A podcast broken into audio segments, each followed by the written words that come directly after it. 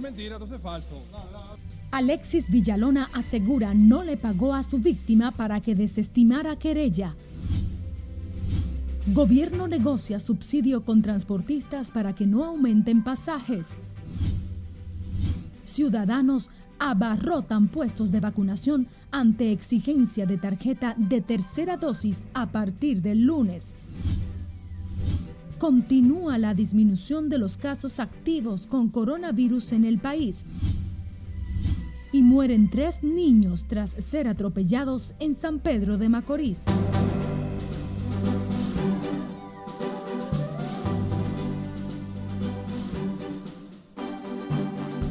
Muy buenas tardes, qué grato honor que nos acompañen. Somos Noticias RNN Primera Emisión. Les acompaña María Cristina Rodríguez. Iniciamos esta jornada con el Ministerio de la Mujer y la Fiscalía de Baní, que pidieron al Tribunal de Atención Permanente continuar con el proceso en contra de Alexis Villalona, acusado de agredir a Santa Arias, quien a última hora retiró la querella en contra de su verdugo, alegando que necesita paz. Nelson Mateo está en directo con todos los detalles eh, desde Baní. Muy buenas tardes, Mateo, para ti. Saludos, ¿qué tal? Muy buenas tardes. Así es, tal y como adelantas, el acusado de violencia de género, Alexis Villalona, fue trasladado al Palacio de Justicia de Madrid en la mañana de este viernes para responder por la acusación de violencia de género tras haber golpeado severamente a la señora Santa Arias el pasado 31 de diciembre cuando la dejó tendida en el pavimento de manera inconsciente. A su llegada, el acusado dijo que está arrepentido de los hechos y negó haber pagado para que Santa Arias retirara la querella. No, no tuve que pagar. Eso es mentira, eso es falso. Es que hay un Dios en el cielo, mi hermano. Hay un Dios justo que todo lo ve. ¿Entiendes? Como me queda mi libertad porque el caso es un caso de, de tres días de sanación y es un sentimiento que se puede ofrecer. A. Sin embargo, su abogado admitió que hubo un acuerdo de conciliación con la víctima, aunque no quiso referirse al monto que envolvió el convenio extrajudicial. Hay una conciliación de las partes, la conciliación está regulada a partir de los indicados artículos 37 y siguientes de nuestro ordenamiento jurídico procesal y dentro de la clasificación de los hechos que pueden ser conciliados figura claramente los hechos de acción pública e instancia privada. Entonces, eh, lamentablemente aquí hay una conciliación, aquí hay un retiro y sujeto al nivel del cumplimiento de las formalidades que establece nuestro Código Civil para el momento de la firma del documento y de manera indefectible claramente se, se reúne eh, todos los requisitos a niveles muy fundamentales para que finalmente este proceso quede en donde está. El Ministerio de la Mujer, a través de su abogada, dijo que continuarán con el caso y que pedirán que el abusador de Baní continúe en prisión. Recuerden que este orden público, independientemente que ella haya desistido o no de su proceso, este orden público. Y ese es el mensaje ciertamente que nosotros tenemos frente a esta postura de violencia de género para hacer valer ciertamente que exista un efecto con relación a ese caso. Entonces el Ministerio Público verificando en este caso que si se diera esa, conciliación puede desecharla y continuar. Pero aquí no se dado una conciliación. Quizás desde el punto de vista común, común implícitamente dijeran, bueno, conciliación. No, no. La figura de la conciliación no se ha dado se ha dado la figura del desistimiento. Y las personas entienden, bueno, pero como desistió, conciliaron. Si se da la conciliación, el Ministerio Público tiene que darle el visto bueno. La jueza Nuris Félix reanudó la audiencia por violencia de género luego de que llegara rauda y veloz la señora Santa Arias, quien esta vez no quiso hablar eh, con la prensa. Nosotros vamos a continuar aquí en vivo y directo desde el Palacio de Justicia de la ciudad de Baní, dándole seguimiento a esta audiencia preliminar por violencia de género.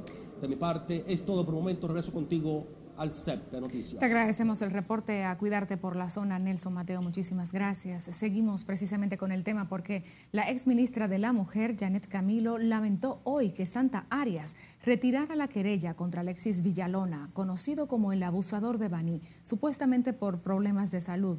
La exfuncionaria dijo que acciones como estas debilitan el sistema de atención y prevención de violencia contra la mujer. No obstante, espera que el Ministerio Público continúe el proceso contra Alexis Villalona.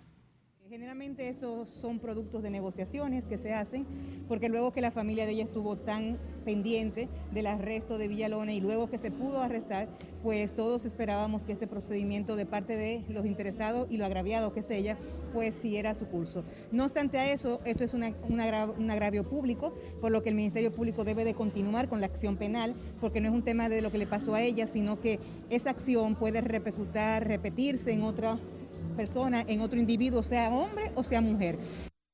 Santa Arias retiró la querella contra Alexis Villalona alegando problemas de salud que le impiden continuar el proceso. Sin embargo, en distintos sectores de la sociedad se ha cuestionado la decisión de Arias luego de haber recibido tanto apoyo por parte de la población.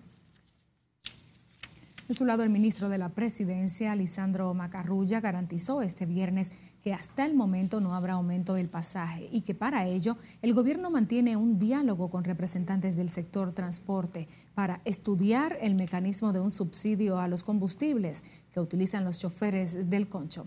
Lauri Lamar con la historia. Estamos buscando la mejor solución para el pueblo dominicano. Para no transferir a los pasajeros el aumento del petróleo registrado en las últimas semanas, el gobierno evalúa una metodología mediante la cual los transportistas recibirán los hidrocarburos a un precio más bajo, según explicó el ministro de la Presidencia, Lisandro Macarrulla. Para que los transportistas no tengan que aumentar el precio, ni ellos asumir la responsabilidad del subsidio del transporte. Ese diálogo, como te dije anteriormente, ha sido muy maduro, tranquilo, una negociación con inteligencia. Ambas partes han puesto cada uno su esfuerzo para que salga lo mejor posible. El funcionario dijo que en las conversaciones con transportistas se evalúan también otros costos que han venido aumentando para los trabajadores del volante. Uno de los problemas que anteriormente habían tenido las autoridades con ese sector es que las autoridades pretendían que el sector transporte asumiera el subsidio social de ese servicio. Nosotros conscientes de que cada chofer propietario de su carro es un empresario, no le podemos pedir ni a ellos ni a ningún empresario que subsidien la política social del gobierno. Uno de los elementos que han tomado en cuenta, según Macarrulla, es el aumento que ya experimentó el pasaje de 25 a 35 pesos con cuatro pasajeros por carro público, que luego fue aumentado a seis pasajeros. Laurila Mar, RNN. Vamos a Santiago, donde el ministro administrativo de la presidencia, José Ignacio Paliza, sostuvo que es un tema de interés del gobierno mitigar los efectos inflacionarios derivados del aumento del petróleo. En este sentido, el funcionario ratificó que el gobierno tomará cuantas medidas sean necesarias para mantener la estabilidad en los precios de la canasta familiar.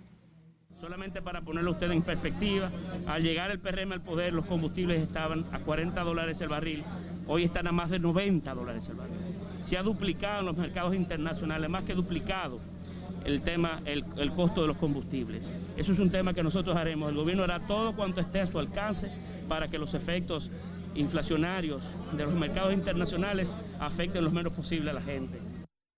Paliza habló luego de encabezar un encuentro con el Jardín Botánico de Santiago, donde realizó un aporte de unos 6 millones de pesos para la construcción de un multiuso y un parque infantil.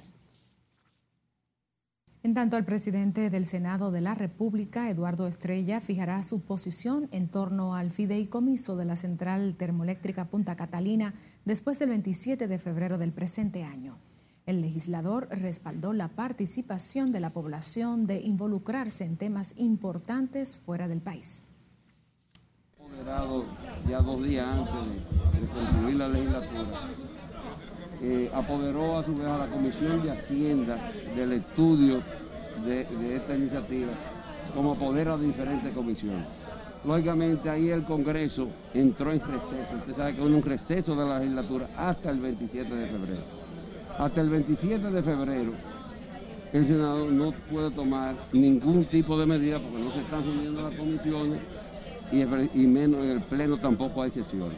Desde que reiniciemos el 27 de febrero, usted puede estar seguro que se va a ir a, se tomarán las medidas del lugar para que los sectores sigan opinando durante de ayer yo recibí una comisión de gente, digo, lo puedo hacer de manera informal, pero ninguna comunicación, yo no le puedo dar entrada oficialmente ante los senadores y ante, ante las comisiones hasta el 27 de febrero. Pero es un tema que se va a tratar con responsabilidad y ustedes pueden estar seguros que siempre vamos a tener una posición en defensa de los mejores intereses nacionales del país. Estrella dijo que este y otros proyectos como el de ordenamiento territorial serán analizados en la próxima legislatura. Y a tres días de vencer el plazo para la renovación del Marbete, más de 80% de los vehículos hábiles para circular ha cumplido con el pago del impuesto y quienes no cumplan con ese requerimiento se exponen a pagar una multa de dos mil pesos. Margaret Ramírez nos cuenta. Son cosas que hay que cumplirlas y hay que hacer al pie de la ley, pues. Para la temporada 2021-2022 deben renovar el Marbete 1.550.776 vehículos. A la fecha, poco más de 1.200.000 completó el proceso. Para choferes del transporte público y privado, la situación económica ha dificultado la compra del impuesto a la circulación vehicular. Lo voy a comprar ahora. ¿Y por qué ha tardado tanto? ¿Qué pasó? No, porque tenía el carro dañado y no tenía dinero. Ahora lo, lo hice y lo voy a comprar ahora. Que hay que, hay que cumplir las, las, las leyes y son las normas, hay que ponerse al día, no esperar a última hora para no estar haciendo tapón y fila y pasando estrés y eso. Al mediodía de este viernes se habían renovado más de 1.253.261 y la Dirección de Impuestos Internos ha reiterado que no habrá prórroga vencido el plazo este lunes. Voy a comprarlo hoy. ¿Y por qué tuvo durado tanto para comprarlo? Pero eh, no tengo mucho tiempo con ese carro. Los valores del Marbete permanecen invariables con relación al periodo anterior. 1.500 pesos para los vehículos hasta el 2016 3 mil pesos para los del 2017 en adelante.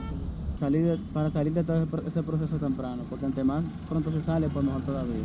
Ante los retrasos en la entrega del Marbete a los que lo adquirieron por la Internet, la DGI informó que la empresa de mensajería se ha comprometido a distribuir durante este fin de semana los pendientes de aquellos contribuyentes que pagaron el impuesto a la circulación. Hasta el próximo lunes los conductores pueden hacer la renovación en más de 30 entidades financieras con 720 sucursales y en las colecturías de este órgano a nivel nacional. Margaret Ramírez, RNN. Pasamos con un tema muy lamentable. Tres niños fallecieron luego de ser atropellados por una jipeta en el sector Santa Fe, en San Pedro de Macorís. Según versiones de testigos, los niños acababan de salir de las prácticas de béisbol y cuando se dirigían a su vivienda junto con su padre, fueron embestidos por el vehículo cuyo conductor emprendió la huida. Las autoridades activaron la localización del conductor que atropelló a los pequeños. Otro hecho muy triste, una adolescente de 12 años murió electrocutada cuando utilizaba una tableta que se estaba cargando en un hecho ocurrido en el sector La Manzana del municipio de Moca, provincia de Espaillat. Se trata de Crismeili Guzmán, quien falleció a causa de un shock eléctrico mientras recibía atenciones médicas en un centro privado de Moca. La muerte de la pequeña ha generado gran conmoción en la comunidad, en tanto que su cadáver fue enviado al Instituto Nacional de Ciencias Forenses para los fines del lugar. ¿Está usted de acuerdo con la revocación del archivo de la querella contra David Ortiz por supuesta violencia de género? Participe en nuestra encuesta del día en las redes sociales de Noticias RNN y con el hashtag RNN Pregunta. Estamos en Instagram, Twitter, Facebook y YouTube. Vamos a comerciales, pero al volver les contamos acerca de los casos de dengue que siguen llegando al Hospital Infantil Robert Reed Cabral. Y este viernes, la República Dominicana se convierte en la capital del béisbol.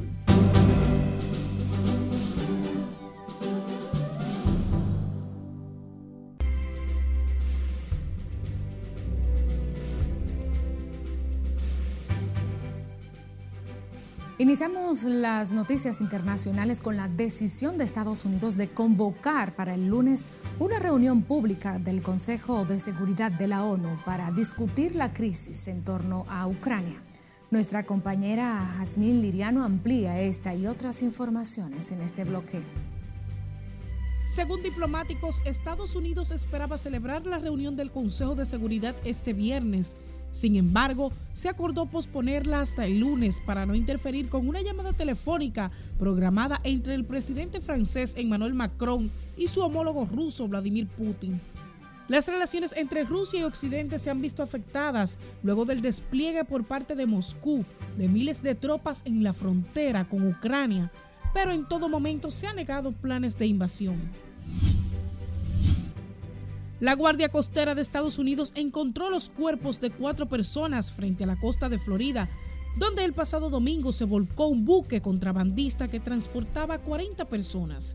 Las autoridades señalaron que no creían probable encontrar sobrevivientes e informaron que cancelarán su búsqueda al final de la jornada si no se lograba el rescate de alguien vivo. Venezuela y Honduras restablecieron las relaciones diplomáticas con la asistencia de una importante comitiva del gobierno de Nicolás Maduro y la toma de posesión de Xiomara Castro como nueva mandataria del país centroamericano. En Brasil, un magistrado de la Corte Suprema de ese país ordenó al presidente Jair Bolsonaro comparecer este viernes en la sede de la Superintendencia Regional de la Policía Federal de Brasilia por haber revelado informes policiales secretos con el fin de desacreditar el sistema electoral del país.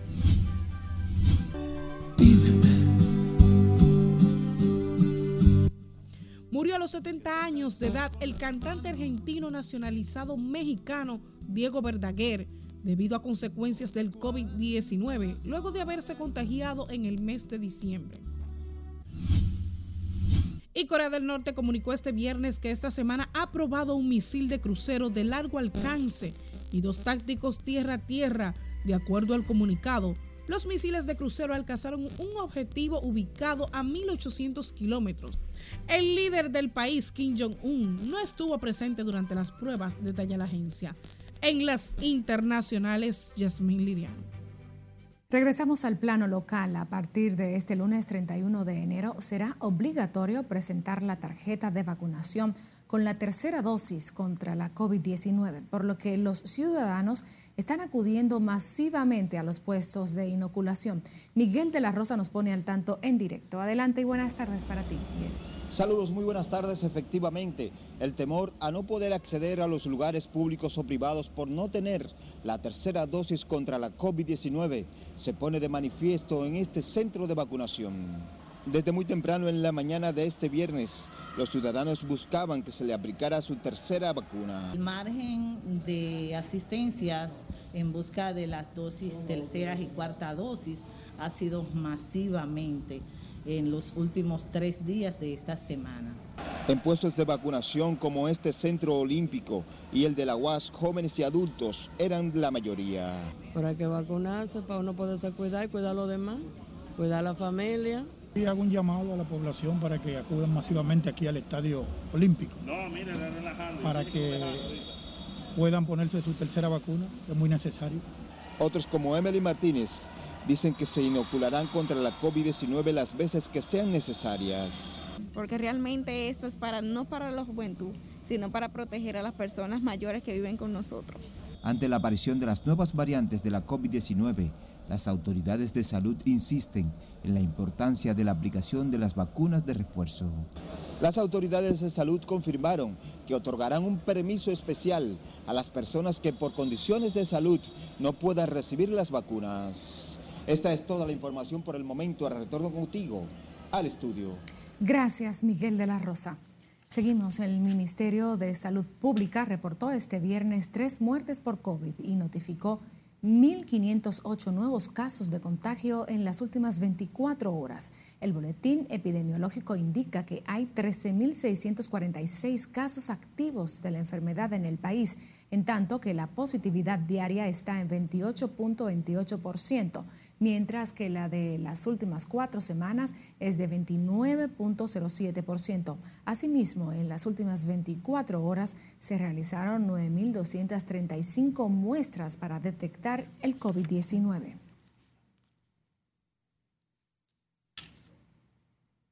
Y los casos de coronavirus en el Robert Reed Cabral mantienen una tendencia a la baja y los ingresos por dengue registran un aumento, llegando a 12 los pacientes por la enfermedad. El director del hospital Clemente Terrero explicó que los pacientes se encuentran en condiciones estables y fuera de peligro. No hemos visto ninguna señal de que pueda haber este, indicio de un brote o de una epidemia, porque los casos se han mantenido fluctuando. En algún momento hemos tenido 15, ha bajado a 10, a 8 y así sucesivamente. Todavía no tenemos eh, ninguna preocupación importante con relación a este caso.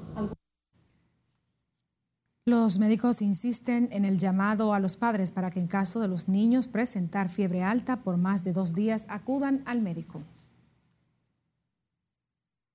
Y luego de la saturación hospitalaria que registraron las unidades COVID del Gran Santo Domingo, comienzan a disminuir los ingresos de pacientes contagiados con el virus, aunque algunos de los que permanecen afectados por esta enfermedad lo mantienen angustiados a través de sus familiares que aguardan en las afueras de las emergencias y están atentos a la evolución de sus parientes. La edad geriátrica es la que más está siendo afectada por esta, esta variante y por las condiciones ya en las que llegan y su estado inmunológico son pacientes que eh, están un poquito más delicados que cualquier otro paciente joven que podamos recibir. Nos ha impactado eh, muchísimo porque imagínate, tener un familiar eh, 85, 85 años. No es fácil, no es fácil. Difícil, ah, pero ¿sabes cómo es? ¿Sabes que los ocho días? Mira, yo no puedo ir a, trabajo. Me dieron esos días, pero ya estoy desesperado porque imagínate, hay que empezar. De acuerdo con los encargados de las unidades COVID de la capital, los pacientes en estado delicado no podrán con edad avanzada y en su mayoría no cuenten con la vacuna contra el COVID-19. Seguimos con el tema. Más de 1.200 inspectores de salud pública estarán vigilantes a partir de este lunes para dar cumplimiento a la resolución del Ministerio de Salud Pública que ordena la presentación de la tarjeta contra el COVID con al menos tres dosis para acceder a los espacios públicos.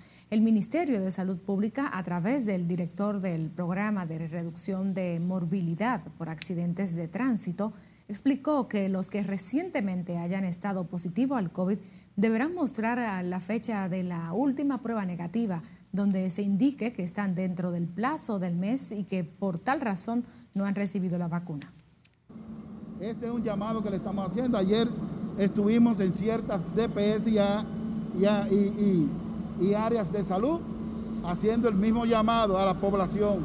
Nosotros estamos aquí entregándole el chaleco, representando a los inspectores que vamos a tener en las estaciones del metro para pedir la tarjeta de vacunación en las filas, para que toda la ciudadanía tenga conocimiento de eso y no alegue ignorancia, porque después vienen a decir que no lo sabían, que no se lo dijeron.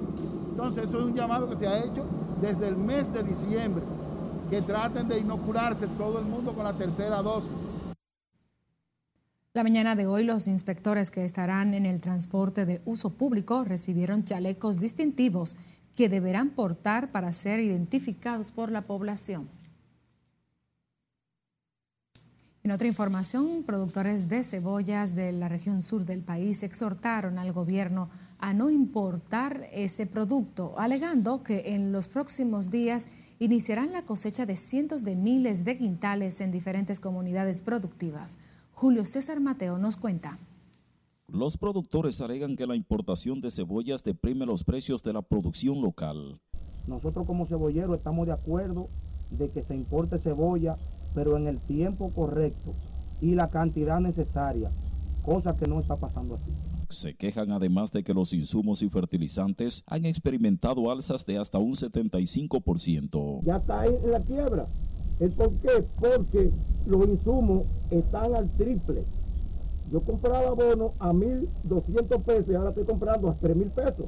Afirmaron que este año habrá una cosecha récord, por lo que garantizan el abastecimiento para el consumo nacional. Porque ya ASUA tiene para producir ahora mismo 20.000 quintales de cebolla. Vallejuelo a mediados del mes de febrero entra con unos 162.000 quintales, me parece.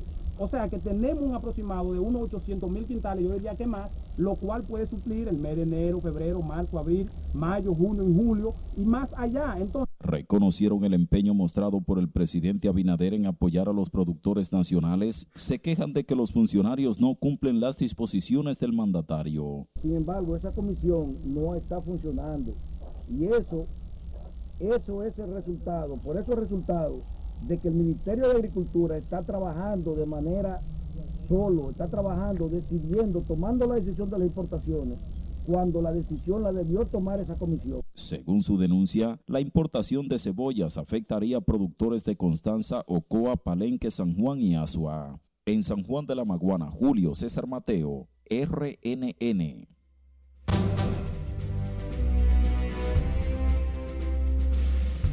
Y desde hoy Santo Domingo se convierte en la capital del béisbol porque somos la sede de la Serie del Caribe 2022. Nuestro editor deportivo Manuel Díaz está en vivo desde el Estadio Quisqueya con todos los detalles. Muy buenas tardes para ti Manuel. Cuéntanos cuál es el ambiente que se vive.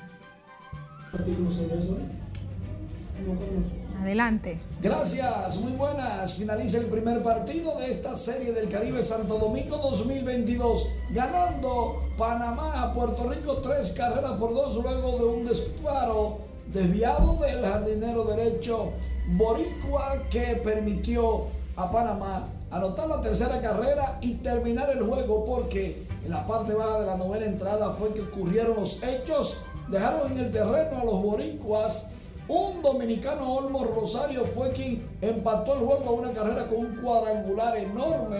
Ya los boricuas habían logrado una rayita temprano en el partido. Un partido que llegó al séptimo episodio con dos hits cada novena. Por otro lado, el centro de prensa de esta serie del Caribe no tiene que envidiarle nada a ninguno en la historia de este evento y hay que aplaudir a todos los encargados de prensa del comité organizador por el esfuerzo que han hecho. Ciertamente un antes y un después de esta serie del Caribe número 64, porque ahora es Santo Domingo, República Dominicana, el ejemplo a seguir para las próximas versiones del clásico Caribe. Por el momento es todo, voy regresando a los estudios. Recuerden esta noche 8 de la noche, República Dominicana, México. El primer juego de los gigantes del Cibao. Ahora sí, vuelvo al estudio. Gracias Manuel Díaz por tu reporte desde el Estadio Quisqueya. Ustedes también agradecemos la compañía.